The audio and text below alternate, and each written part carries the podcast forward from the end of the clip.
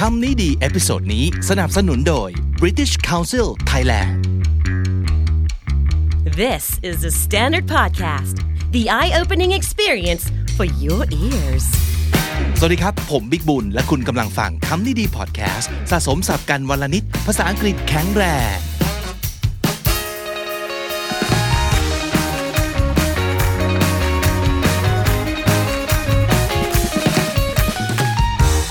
คุณผู้ฟังครับมีหลายคนแนะนำมาว่าให้ทำเรื่องเกี่ยวกับการสอบ IELTS ให้หน่อยนะครับ ซึ่งก็เออน่าสนใจมากๆ มีคนถามเข้ามาเยอะมากนะครับ แต่ปัญหาคือผมเนี่ย ไม่เคยสอบ IELTS มาก่อนเลยนะครับ ก็เลยต้องหาตัวช่วยนะครับ ซึ่งก็ได้ผู้เชี่ยวชาญมาถึง 2 เจ้าด้วยกัน เจ้าหนึ่งก็คือผู้สนับสนุนของเราใน episode นี้นะครับ British Council Thailand นั่นเอง และอีกเจ้าหนึ่งก็คือเกสเจ้าประจำครับ ทุกครั้งที่เธอแวะกลับมาเยี่ยมเมืองไทย เราจะชวนเธอมานั่งคุย พิชชี่แห่งโกยูนินั่นเองครับ วันนี้อยากชวนพิชชี่คุยเรื่องเกี่ยวกับการสอบ i อ l ครับ ค่ะ คิดว่าในฐานะที่เป็นคนที่มีคนมาปรึกษามากมายในการจะเรียนไปเรียนต่อต่างประเทศต้องเตรียมตัวยังไงค่ะหนึ่งในสิ่งที่ต้องเตรียมตัวก็คือคะแนน i อ l นี่แหละถูกไหม ใช่ มันแทบจะได้เรียกว่าเป็นอมัสสำหรับใช่คนจะไปเรียนต่อ ใช่ค่ะ โดยเฉพาะ นั่นแหละก็คือเด็กไทย ๆ อย่างเราเนี่ยคือยังไงมันก็เป็นอมัสอยู่แล้ว เพราะว่าเวลาที่จะเข้ามหาวิทยาลัย entry requirement เขาก็จะมีหลัก ๆ อยู่ 2 อย่างก็คือเกรดกับ IELTS เนี่ยแหละ ที่เขาดูเป็นแบบเหมือนด่านแรกทำไมเราถึงต้องสอบ i อ l เอ่ออย่างถ้าในแง่ของการไปเรียนต่อเนี่ยการ IELTS เนี่ยมีไว้เพื่อเป็นมาตรวัดว่ายูจะสามารถไปเรียนร่วมกับเพื่อนที่เป็น native ในคลาสแบบเนี้ยรู้เรื่องอืมอืมเพราะฉะนั้นเขาเลยมี entry requirement ตรงนี้ไว้ เด็กจะถามบ่อยว่าอะถ้าเราเกรดเยอะแต่ IELTS น้อยได้ไหมมันถัวกันได้ไหมอะไรอย่างเงี้ย คือต้องบอกว่ามันไม่ได้ เพราะว่ามันเสิร์ฟคนละ objective กัน เกรดอะมันเอาไว้เสิร์ฟว่าโอ๊ยโอเคยูมี academic performance มากน้อยแค่ไหนในสายวิชานั้นๆ แต่ IELTS เนี่ยมันเป็นตัวมาตรวัดว่า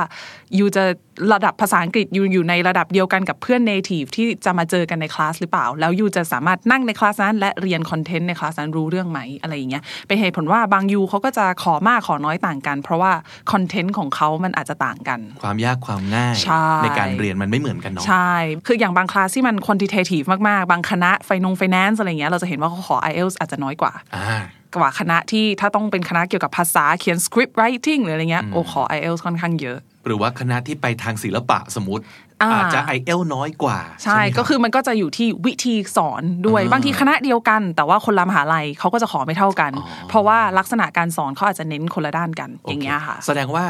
มันเป็นเครื่องมือที่ช่วยให้เรา make sure เนาะ ว่าเราจะไปเรียนรู้เรื่องแล้วก็ได้ได้จริงอ่าเหมือนเป็นตัวคล้ายๆ กับใบการันตีระดับภาษาของเราอะค่ะอืมอืมว่าโอเค เรามีภาษาในระดับนี้นะอะไรอย่างเงี้ยที่จะมากพอที่จะไปเรียนกับเขารู้เรื่องๆครับ แต่ทีนี้การสอบ i อ l ได้คะแนนเยอะมันเท่ากับภาษาอังกฤษดีไหม ก็ไม่เสมอไป คือมันเป็นการคอมบิเนชันละกัน มันเป็นการรวมกันของความรู้ภาษาอังกฤษส่วนหนึ่ง แล้วก็ exam เทคนิคส่วนหนึ่ง เทคนิค ใช่ มันเป็นเรื่องของเทคนิคในการจัดการข้อสอบส่วนหนึ่งด้วย เพราะฉะนั้นเนี่ยไม่ได้หมายความว่าถ้าอยู่ภาษาอังกฤษดีมากๆ แล้วจะทำ IELTS ออกมาได้คะแนนดี มากๆเหมือนกันเสมอไป หรือบางคนเนี่ยภาษาอังกฤษอาจจะไม่ได้ดีมาก ก็อาจจะทำคะแนน IELTS ได้สูงก็ได้ เพราะว่าอย่างใดอย่างหนึ่งเขาสูงกว่าเขาอาจจะมี exam skill ที่ดีครับแต่ภาษาอังกฤษไม่ได้ดีขนาดนั้น มันก็มันอยู่ที่เรา manage ด้วยอ่าอันนี้น่าสนใจต่อให้ภาษาอังกฤษไม่ได้ดีขนาดนั้น หมายถึงว่าเทียบกับคนอื่นนะ แต่ถ้า exam skill ของเราดีก็มีโอกาสเรู้เทคนิคในการใช่เอาชนะข้อสอบใช่โอ้นั่นก็คือเหตุผลที่ต่อให้คนแบบพูดภาษาอังกฤษแบบเก่งๆแล้ว ยังต้องมาศึกษาและทำกันบ้านเนอะว่า i อ l เขา requirement คืออะไร ใช่ สุดท้ายแล้วบางทีมันก็คือถ้าเกิดว่าอยากจะได้คะแนนให้มันดีมากๆขึ้นไปสมมติมีเป้ามีโกเอาไว้ว่าอยากจะได้แบบเท่าไหร่เท่าไหร่อย่างเงี้ยบางทีก็อาจจะยังต้องมานั่งศึกษาว่าออกข้อสอบเขาจะมาในลักษณะไหน เพราะบางทีมันไม่ได้ขึ้นอยู่กับ คือถ้าภาษาอังกฤษมาดีพิทบอกนักเรียนแบบเนี้ยเวลานักเรียนมาปรึกษาที่โกยนี้พิทจะบอกว่า ก็ถ้าบุญเก่าเราดี คือพื้นฐานภาษาอังกฤษเรามาดีเนี่ยอ่าโอเคเราอาจจะใช้เวลาในการ prepare หรือเตรียมตัวทำข้อสอบน้อยกว่าคนอื่นหน่อย แต่ถ้าเกิดว่าเราพื้นฐานมาดีด้วย แล้วเราเตรียมด้วยมันก็จะยิ่งได้เยอะเข้าไปด้วยอะไรอย่างเงี้ยอืมหรือคนที่บุญเก่าไม่ค่อยมีภาษาอังกฤษอาจจะไม่ค่อยดีมากเงี้ยก็ต้องยิ่งเตรียมตัวให้เยอะขึ้นไปอีกครับเออถ้าเตรียมในด้านภาษาอังกฤษคือบางทีอะเนาะเรากำลังจะไปแล้วเราอาจจะมีเวลาสั้นในการเตรียมตัวภาษาอังกฤษเงี้ยงั้นเราต้องไปขยี้เตรียมตัวเทคนิคเลยอ่าเออไปเอาด้านใดด้านหนึ่งให้มันดีไปเลยใช่แล้วใช่ก็ได้คะแนนมา เพราะอย่างที่เราเคยคุยกันเรื่องของภาษา อย่างที่บอกว่าบุญเก่ามันใช่เนาะคือมันเป็นเรื่องที่ต้องสะสมมาตั้งนานแล้วอ่ามัมันไม่ใช่ว่ามันจะมาดีขึ้นภายใน 2 อาทิตย์นี้เออปุบปับค่ะเพราะฉะนั้นแต่สิ่งที่เราทำได้คือเรื่องเทคนิคใช่เรื่องทำความเข้าใจธรรมชาติของตัวการสอบไอเอลใช่ว่า เขาอยากได้อะไรจากเรา อย่างเช่นที่พีทเคยพูดไว้แล้วพี่ชอบมากก็คือ จริง ๆ มันเป็นเรื่องของ time management อืมใช่ไหมใช่ขยี้ตรงนี้หน่อยครับยังไงฮะคือเพราะว่าหลาย ๆ คนนะคะที่เท่าที่พีชเจอเนาะนักเรียนที่แบบเหมือนบ้งคะแนนอะคะแนนบ้งบ้งๆอะก็คือ แต่ภาษาอังกฤษดีมากเลยนะเออแต่คะแนนบ้งอะเออเพราะว่าเขาแพนิคในตอนที่ทำข้อสอบ หรือจัดการเวลาไม่มากพอ เหมือนช่วงเวลามันจำกัดอะค่ะเรามีแบบ 60 นาทีมี 90 นาทีในการทำ tax tax เนี้ยแต่ว่าเราแบบมัวแต่แพนิคเรามัวแต่ไปขยี้ตรงนี้มากไปรู้ตัวอีกทีเหลือเวลาไม่มากเขียนเอเซยังไม่ทันจบอะไรอย่างเงี้ยอ่าหลายคนบ้ง เพราะว่าเขียนไม่จบก็ครับมีเยอะอย่างเงี้ยค่ะ คือเพราะฉะนั้นแบบบางทีมันเป็นเรื่องของ time management แล้วก็เป็นเรื่องของการฝึกคู่กับเวลาครับอน้องบางคนเนี่ยเตรียมตัว IELTS แต่ว่าไม่ไม่ได้ฝึกจับเวลาไว้ด้วย มันก็แบบโอ้อ๋อเขียนเอ่อฝึกเขียนเหรอคะโอ้เขียนได้เขียนดีมากๆ สับหรูสุดๆแต่แกใช้เวลา structure ดีสองวันใช่ไม่ได้ ก็คือไม่ได้ก็คือเออต้องหัดแบบต้องต้องต้องไปคู่กันนะเรื่องของเวลาสำคัญมากๆ คือถ้าเกิดว่าใครมีนักเรียนมาถามพี่อย่างเงี้ยว่าเออแบบอาทิตย์หน้าจะสอบแล้วเตรียมตัวยังไงดีคะแบบหนึ่งคือมึงสอบอาทิตย์หน้าเพิ่งมาถามกูเนาะเออแต่ว่าอะถ้าเกิดว่าในเวลาเท่านี้คือฝึกจับเวลาเยอะๆ ครับคือฝึกทำแบบข้อสอบอะใช่ แต่ว่าต้องจับเวลาไปด้วยไม่ได้ทำไปเฉยๆอืมเพราะเราจะรู้เราจะเห็นเลยว่าเฮ้ยจริงๆ เราใช้เวลาอ่านโจทย์นานกว่าที่คิดเยอะ หรือเฮ้ยเราใช้เวลาในการเริ่มต้นวาง structure ในการเขียนเยอะอืมอย่างไม่รู้พีชเคยพูดไปครั้งที่แล้วหรือยังแต่ว่าเวลาเวลาอย่างอย่างช่วงที่เป็น part เขียนเนี้ยค่ะ คือเอ่อเราสามารถวาง structure ได้เลย เราจะใช้ 10 นาทีแรกในการวางโครงสร้าง เราจะใช้อีก ครึ่งชั่วโมงที่เหลือในการเริ่มเขียนภายในนาทีเท่านี้เราต้องเขียนจบ paragraph แรกแล้ว หรืออะไรเงี้ยคือจริง ๆ มันอยู่ที่เทคนิคอะอยู่ที่การเราวาง structure เราเข้าใจ structure ของโจทย์ แล้วก็แล้วก็คือวางวางแผนรับมือมัน พี่ถึงได้บอกว่าจริงๆมันเป็นเรื่องของเทคนิคบวกกับภาษา การไปสอบ IELTS เหมือนเป็นการ perform อย่างหนึ่งเลยเนาะใช่คือเราใช่ซ้อมมาแล้วถึงเวลาจริงเราไป perform ยังไงใช่แล้วมันคือเราเพราะงั้นเราเลยต้องบวก risk เข้าไปในแง่ของความ panic pressure ต่างๆ เพราะงั้นคือสุดท้ายมันอยู่ที่เวลาว่าเราจะ manage ยังไงเพราะส่วนมากเวลาคน panic เราลืมเวลาอืมของอย่างนี้ซ้อมได้ ซ้อมซ้อมที่สุดอืมไปคิดว่า take class ไปขอคำแนะนำไปฝึกเรื่องเทคนิคใช่แล้วซ้อมเยอะใช่ใช่ต้องซ้อมต้องซ้อมไป มันเพราะว่าถ้าเราไปพังไปเจอข้อสอบครั้งแรกเลยอยู่ๆก็ไปอย่างเงี้ยมันก็มีความแพนิคเยอะครับหลายคนไม่ได้สอบครั้งเดียวนะคะ หลายคนก็ต้องสอบครั้งสองครั้งอย่างเงี้ยเป็นเรื่องปกติมากสำหรับคนที่จะไปเรียนต่ออะไรอย่างเงี้ยๆเพราะฉะนั้นสอบ i อเอลเนี่ยมันไม่ใช่ ตกไม่ตก แต่ว่าคุณได้เท่าไหร่ใช่แล้วคุณสามารถไปแก้ตัวใช่ทำให้คะแนนดีขึ้นได้ ใช่ เพราะงั้นคือส่วนมากอะพี่จะแนะนำน้องๆเลยว่าให้รีบไปสอบยิ่งเร็วยิ่งดี เพราะว่าเอ่อ หลายคนจะแบบรอพร้อมก่อนค่ะ ไม่เคยพร้อมหรอกเออจริง มันไม่เคยพร้อม พร้อมคืออะไร พร้อมคือเมื่อไหร่เธอไม่เคยพร้อม ก็คือโอเค เตรียมตัวไปถึงจังหวะหนึ่งแล้วเราไปสอบเลย เราจะรู้เลยว่าอ๋อพอถึงเวลาจริงๆเนี่ยเราทำอะไรทันทำอะไรไม่ทัน ตรงไหนเราแพนิคตรงไหนเราอ่อน คะแนนออกมาปุ๊บเนี่ยมันมีฟังพูดอ่านเขียนใช่ไหมเราจะเห็นเลยว่าอ๋อจริงๆเรา เขียนเราดีมากๆเลย เราแค่ต้องไปตรงนี้อะไรอย่างเงี้ยมันจะเห็นเลยแล้วเราจะรู้ว่าเราต้องปรับตรงไหนอืมเพราะมันแบ่งเป็น skill อยู่แล้วครับค่ะเรารู้เลยว่าเราต้องซ้อมตรงไหนเพิ่มขึ้น กับสนามจริงเลย มันจะใช่ได้รู้ใช่ใช่อ่าเพราะว่ามันต้องบวก panic เข้าไปบวกโอเค pressure บวก panicโอเค มีหลายๆ ความเข้าใจผิดก็แล้วกันนะที่วันนี้อยากจะให้เอ่อพี่ช่วยเล่าจากประสบการณ์หน่อยว่ามันจริงหรือเปล่าโอเครือว่าในฐานะของคนที่ให้คำแนะนำน้องๆในเรื่องการไปเรียนค่ะต่ออยู่เรื่อยๆนะครับ จริงไหมที่ว่าการสอบ i อเอลเนี่ยตอนทำข้อสอบเนี่ย ถ้าลายมือไม่สวย จะถูกหักคะแนนเออมีคะแนนลายมือไหม penmanship อะไรเงี้ยคือพีชว่ามันไม่มีคะแนนลายมืออะอืมแต่ก็ต้องให้อ่านออกอะ แต่ก็ต้องให้อ่านออกแต่น้องไม่ต้องคัดอังกฤษก็ได้ ไม่ต้องอะอ่าฮะพีชว่ามันมันไม่จริงแต่ว่า obviously ถ้าลายมืออยู่อ่านง่ายอะมันก็ง่ายกับ กับคนตรวจตรวจอะใช่อืมอืมแล้วตอนนี้เขามีทำผ่านคอมนะครับแต่อันเนี้ยพี่อาจจะไปตรวจสอบอีกทีนะคะอ่าแต่เท่าที่พีทเข้าใจมาอย่างของ British Council เขาจะมีให้ทำผ่านคอมอะเพราะฉะนั้นคือ part writing you type เอาอ่าอยู่ไม่ได้โอเคเขียนอีกต่อไปะโอเคโอเคเพราะฉะนั้นแบบอืมมันก็ตัดปัญหาไปได้ส่วนหนึ่งแต่ว่า even ว่าเขียนอะฮะพีทว่าลายมือสวยไม่สวยมันไม่มันไม่ได้มีผลกับคะแนนแต่มันอาจจะมีผลต่อความแบบอ่านออกไม่ออกครับ อะไรอย่างเงี้ยเอางั้นถามต่อ ถ้าสมมติเกิดต่อให้เป็นไทป์ถ้าเกิดแบบสะกดผิดเยอะๆอะไรเงี้ย มีผลไหมอ๋อสะกดผิดมีผลนะอ่าอันต้องสะกดให้ถูกครับค่ะสะกดต้องถูก มันก็โชว์ skill ในการ ใช่ใช่สะกดคำของเราคือพี่คิดว่าสะกดมีผล อืมอืมอืมพี่ไม่ชัวร์นะ แต่คว่ารับพี่ครับคิดว่ามีผล โอเคเอองั้นเราแบบกันเอาไว้ก่อนก็คือ สะกดให้ถูกด้วย ใช่ใช่ก็คือเขาเขาจะมองในแง่ของแบบคำศัพท์ที่ใช้อย่างเงี้ยค่ะอืมว่าหลากหลายไหมครับแล้วก็คือคำศัพท์หลากหลายเนี่ยเป็นเป็น key หนึ่งเหมือนกัน คืออคือถ้าใช้ศัพท์ซ้ำบ่อย ๆ อย่างเงี้ยอืมมันก็จะมีผลว่าอ๋อโอเค คือ you ใช้ศัพท์ไม่หลากหลายนะอะไรนะอ่าอย่างเงี้ยเขาก็จะดูตรงนี้ด้วยโอเคแล้วก็เรื่องของการสะกดหรือว่า grammar ที่ใช้อย่างเงี้ยค่ะครับคือมันก็มีผลอืมอืมอืมอืมเพราะว่าเอาจริง ๆ นะ สิ่งเนี้ยมันเป็นตัวการันตีว่าเราสามารถจะไปเรียนได้อย่างถูกต้องและมีประสิทธิภาพใช่ป่ะ และส่วนหนึ่งของการเรียนน่ะคุณก็ต้องไปเขียน paper ใช่คุณก็ต้องไปอะไรต่อมีคุณต้องไป present เพราะฉะนั้นถ้ากดคุณไม่มีความสามารถในการใช้ภาษาให้ถูกต้องในระดับที่present ได้เขียน paper ได้ มันก็มีผลต่อเรื่องการเรียนของคุณนั่นแหละ ก็ทักษะภาษาอังกฤษแหละพีชว่าครับคือเรื่องของการใช้การสะกดคำแต่ว่า คืออย่างถ้าเป็นเขียนลายมืออย่างเงี้ยอย่างคำว่ามันจะมีคำที่แบบพีชสะกดผิดบ่อยๆอะอย่างคำว่า receive อะไรเงี้ยที่แบบ i ก่อน e หรือหรือ e E ก่อนก่อน i I อะไรอย่างเงี้ยแล้วก็จะแบบเขียนแบบเออยึกยึกยึกยึกบ้างอะไรเงี้ยก็มีบ้าง cursive cursive เออมันก็จะแบบเลื่อยๆไปเออมันเป็นลายมือแหละก็รีบเออออะไรเงี้ยก็มีบ้างแต่ว่าเออเขาก็มองออกอ่านออกอะไรอย่างเงี้ยเขามีประสบการณ์นะใช่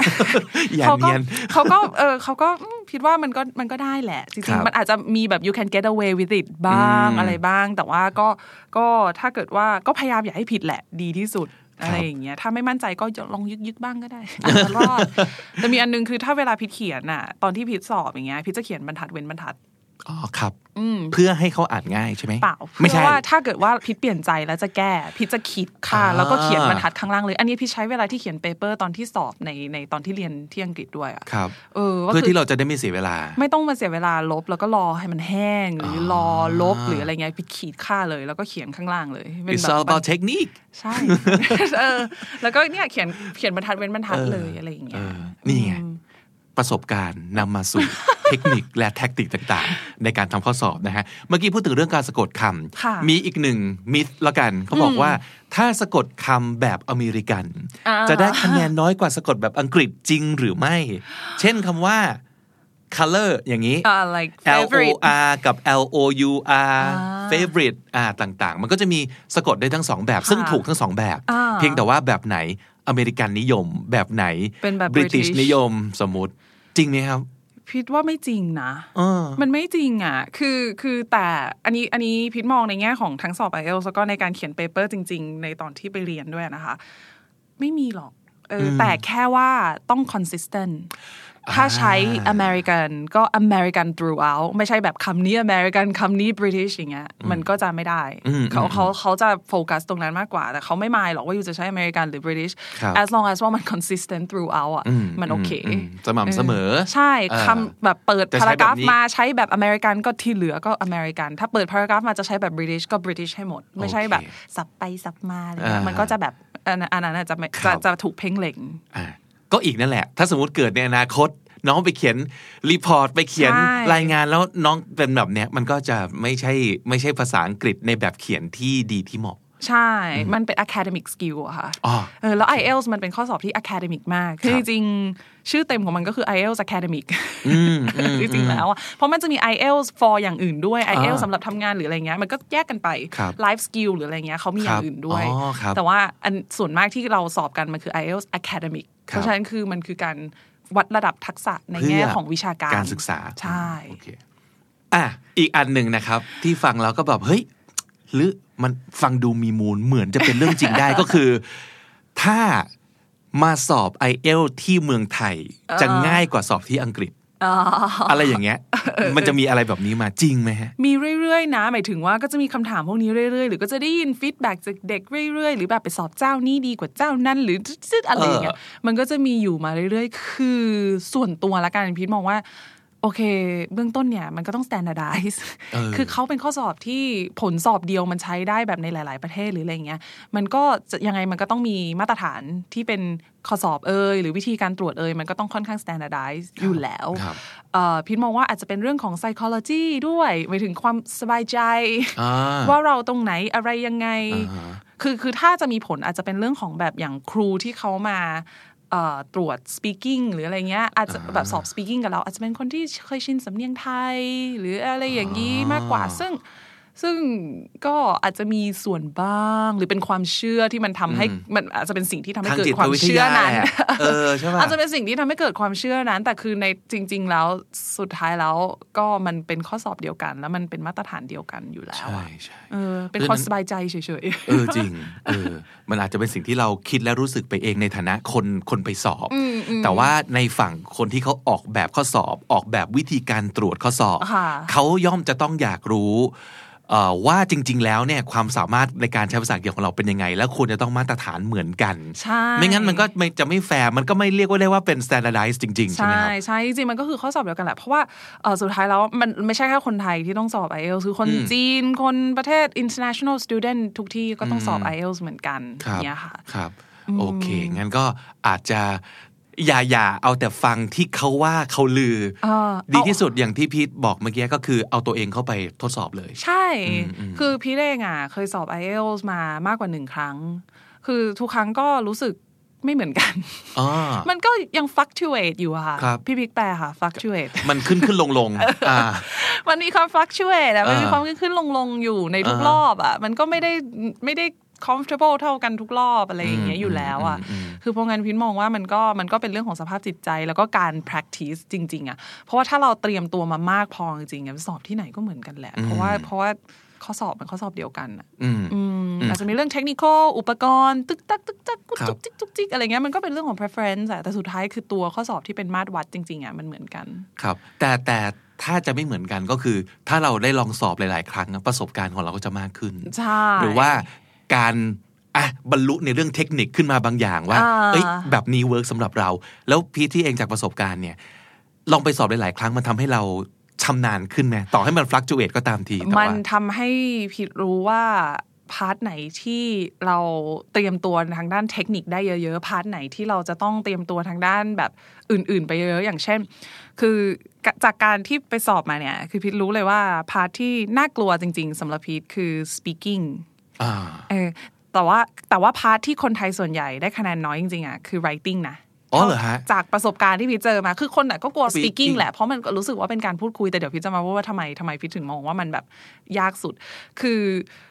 คนไทยส่วนใหญ่อะจะจะทำ writing ไม่ค่อยได้ เพราะว่าเขียนไม่ทัน อย่างที่พี่บอกคือเขียนไม่ทันด้วย แล้วเราก็ไม่เคยชินกับการเขียนในเชิงวิชาการอ่า ในการตีโจทย์ ในการตีคำถาม ในการวาง structure การเขียนเขียนภาษาไทยมันก็ไม่ง่ายแล้วอะพี่บิ๊กต้องไปเขียนภาษาอังกฤษมันก็เป็น another level คนส่วนใหญ่ manage เวลาไม่ดี ก็เลยไม่สามารถ complete writing ได้ ส่วนมาก part writing เนี่ยก็จะแบบออกมาคะแนนน้อยกว่า part อื่น ๆ เป็นปกติมากเอ่อแต่ว่าส่วนตัวเนี่ยพีชมองว่า writing เนี่ยยังเป็น part ที่เตรียมในแง่เทคนิคได้ คือพีชรู้สึกว่าทุก part เราเตรียมในแง่เทคนิคได้หมด ยกเว้น speaking จริงครับ คือทุก part เนี่ยเราเตรียมในแง่ exam เทคนิคได้ หมายความว่า part listening อย่างเงี้ยเราสามารถวางแผนได้ว่า อ๋อโอเค เราจะใช้เวลาเท่านี้ในการเราจะใช้เวลาเบื้องต้นในการอ่านโจทย์ก่อน พีชจะ circle เลยว่า keyword ของแต่ละคำถามคืออะไรก่อนแล้วเราจะได้ตั้งใจฟัง part ไหนเป็นอย่างเงี้ยค่ะ เป็นตัวอย่าง หรือว่า part reading อย่างเงี้ยโอเค เราจะใช้เวลาเท่าไหร่ในการอ่านทั้งหมด เราจะไฮไลท์ตรงไหน หรือเราจะอ่านไปแล้วไปกลับไปกลับระหว่าง passage กับคำถามอะไรอย่างเงี้ย คือมันก็จะมีการฝึกซ้อมได้ วางแผนเวลาได้ writing ก็เหมือนกัน โจทย์มีกี่แบบ จริงๆอะโจทย์มันมีอยู่ไม่กี่แบบนะครับอ่าคือเราก็วางแผนเลยว่าอ๋อโจทย์มันมีอยู่กี่แบบกัน แล้วถ้ามาในลักษณะนี้เราจะตอบเป็น format yes no หรือเราจะตอบเป็น format อันนี้ or อันนี้เป็นการ bounce idea หรือเราจะตอบใน format เป็นข้อข้อหนึ่งสองสามสี่คือจริงๆอะโจทย์มันมีอยู่ไม่กี่ format ครับแล้วก็มันวางแผนได้ว่าถ้าเจอแบบนี้เราจะตอบประมาณนี้ paragraph แรกเราจะใช้มันเราจะมี killer sentence ของเราเราจะแบบใช้อยู่ format ประมาณนี้แหละในทุกๆ passage เราจะเปิดด้วยประโยคเนี้ยอ่าฮะแล้วเราก็เปลี่ยน key เอาอะไรอย่างเงี้ยค่ะ คือมันจะวางแผนได้แล้วมันซ้อมมาได้ในทุกๆพาร์ท speaking เนี่ยพีทคนพบแล้วว่า คือโอเค มันสามารถวาง structure ได้คร่าวๆ ว่า โอเค เราจะใช้ช่วงเวลาในการแบบ เราจะถามแบบ เราจะถามตัวเองเยอะๆ แบบ what where when why ในหัวข้อที่เราได้มาที่เราจะต้องพูดอะไรอย่างเงี้ยค่ะ ก็อาจจะมีวางแผนได้บ้างแต่สุดท้ายแล้วว่าคือพีทคนพบว่ามันขึ้นอยู่กับดวงอะว่าวันนั้นน่ะ เราได้หัวข้อที่เราเราเข้าปากขนาดไหน หรือเราอินขนาดไหนอะเออพี่เคยได้หัวข้อสปอร์ตอะซึ่งแบบอู้พี่แบบฮะอ่าฮะคือแต่จริงๆอะข้อสอบ speaking เขาไม่ได้วัด knowledge นะคะจครัริบงๆ มันไม่มีถูกหรือผิดว่าอ่า you you จะพูดถึงหัวข้อนั้นได้รู้ลึกแค่ไหนคือเขาไม่ได้วัดความรู้ของเราในหัวข้อนั้นๆอยู่แล้ว แต่ กระนั้นในการที่เราจะพูดเกี่ยวกับเรื่องที่เราไม่มีความรู้เลยอะมันก็ยากอยู่ดีเออ คืออย่างตอนสปอร์ตเนี่ยพีชก็ว่ารู้สึกว่ายากละ เพราะว่าเราไม่ได้เป็นสายสปอร์ต แต่ก็ยังพอจะ relate กับตัวเองได้ ยังพอจะพูดก็คือตอนนั้นพีชแบบโหพูดว่าพีชเกลียดสปอร์ตมากก็เลยเล่นรอบๆหัวข้อว่าเราไม่รู้เรื่องสปอร์ตเลย หรือแบบเออพูดถึงวิชาพละว่าแบบเออเราโดดตลอดเลยหรืออะอ่าฮะอะไรอย่างเงี้ยคือมันก็ยังพอแบบถูๆไปได้ เคยเจออีกรอบหนึ่งแล้วเป็นเรื่องเรื่องอะไรอะเรื่อง architect อู้หู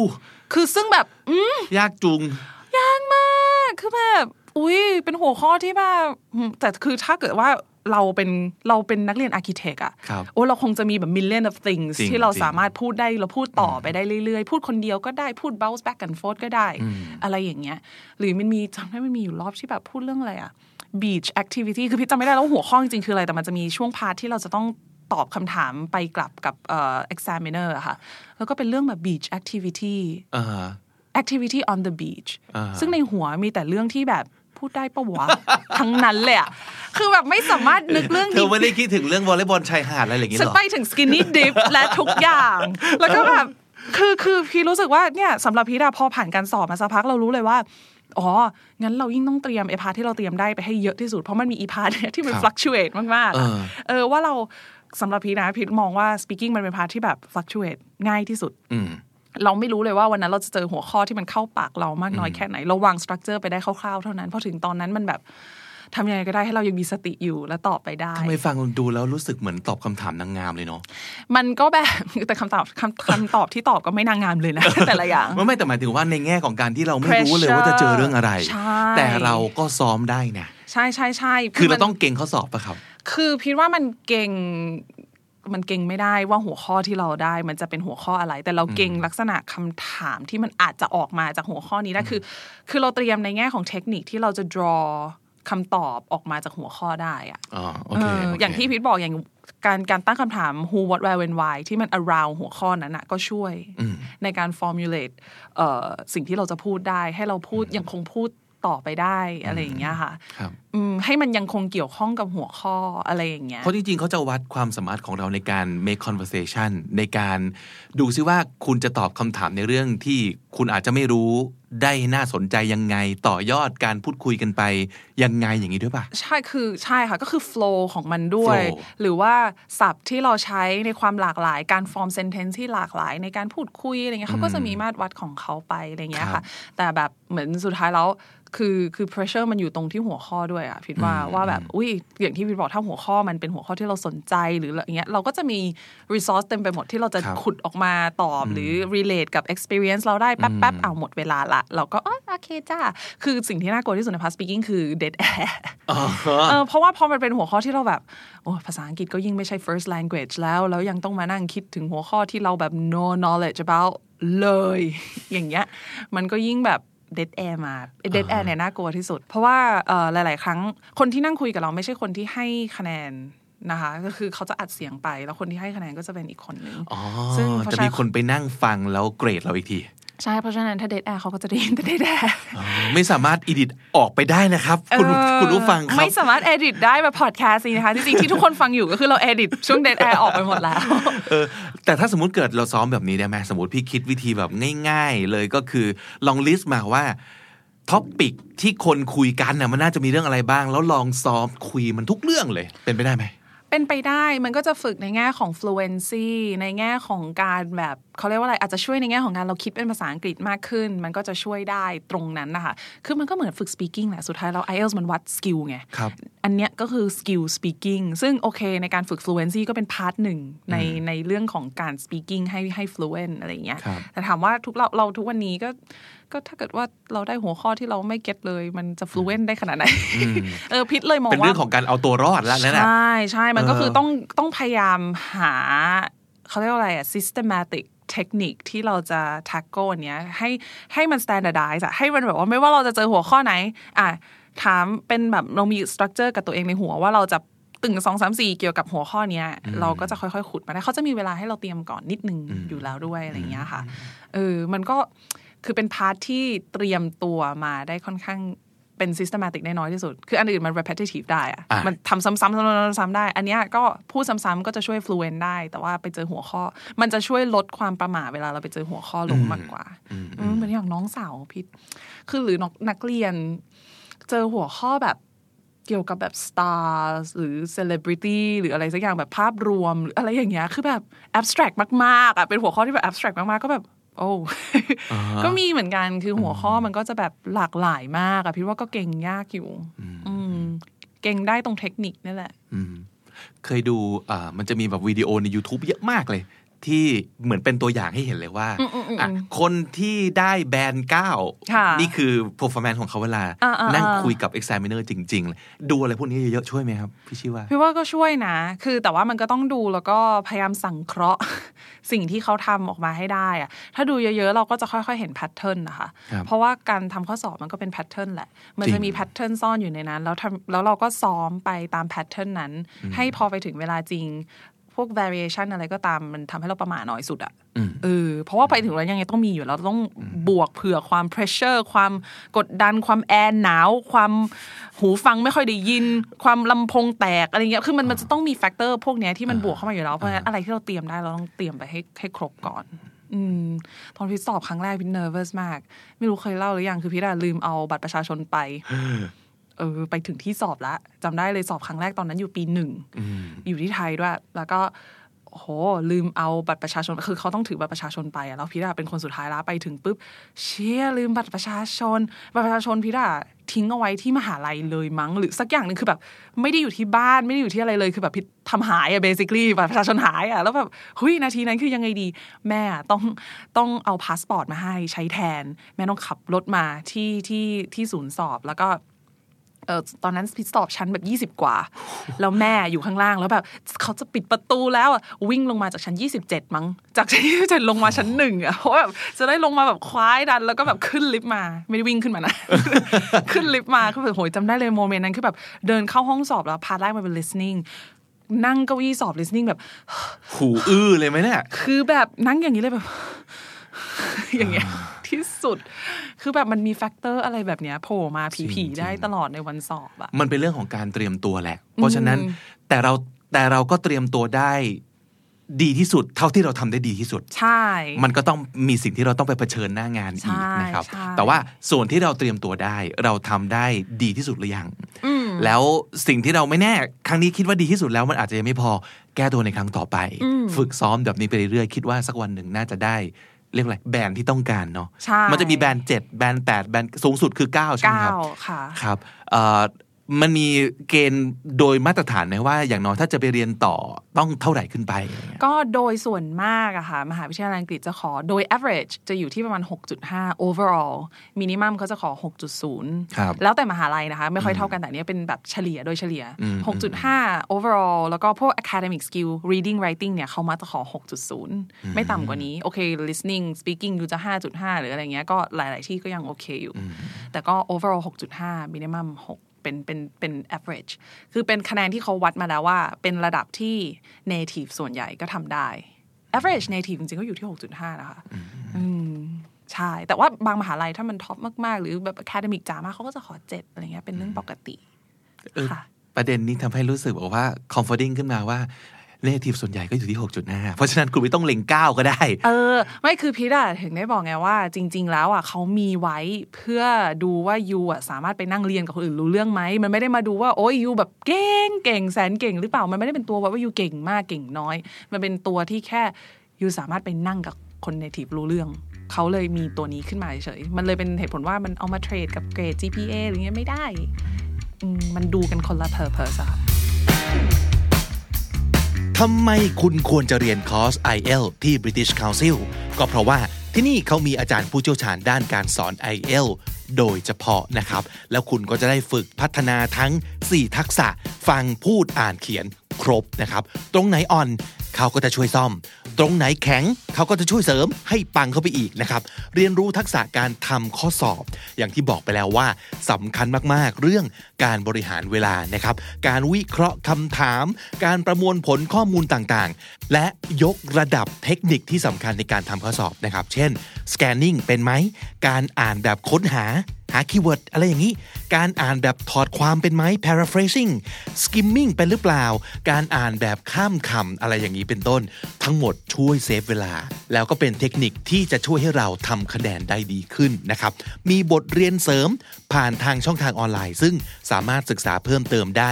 นอกคลาสเรียน มีแบบฝึกหัดออนไลน์ 30 ชั่วโมงฟรีๆให้นะครับ และที่สำคัญที่สุดคือ มีทุนการศึกษา British Council IEL เป็นทุนการศึกษาสำหรับเรียนต่อระดับปริญญาตรีแล้วก็ปริญญาโทนะครับสำหรับคนที่ต้องการจะเข้าเรียนในปีนี้ 2020 แล้วก็ปีหน้า 2021 นะครับ ในสถาบันไหนก็ได้ ทั่วโลกที่รับผลคะแนนสอบ IELTS นะครับ ไม่ว่าจะเป็น UK USA ออสเตรเลีย แคนาดา และทุกที่เลยนะครับ แต่ข้อแม้ก็คือคุณต้องได้ผลคะแนน IELTS ขั้นต่ำที่แบน 6 จาก 4 ทักษะนะครับ ทุนการศึกษานี้จะมีทั้งรางวัลระดับประเทศ แล้วก็ระดับภูมิภาค สูงสุดมูลค่า1ล้าน5แสน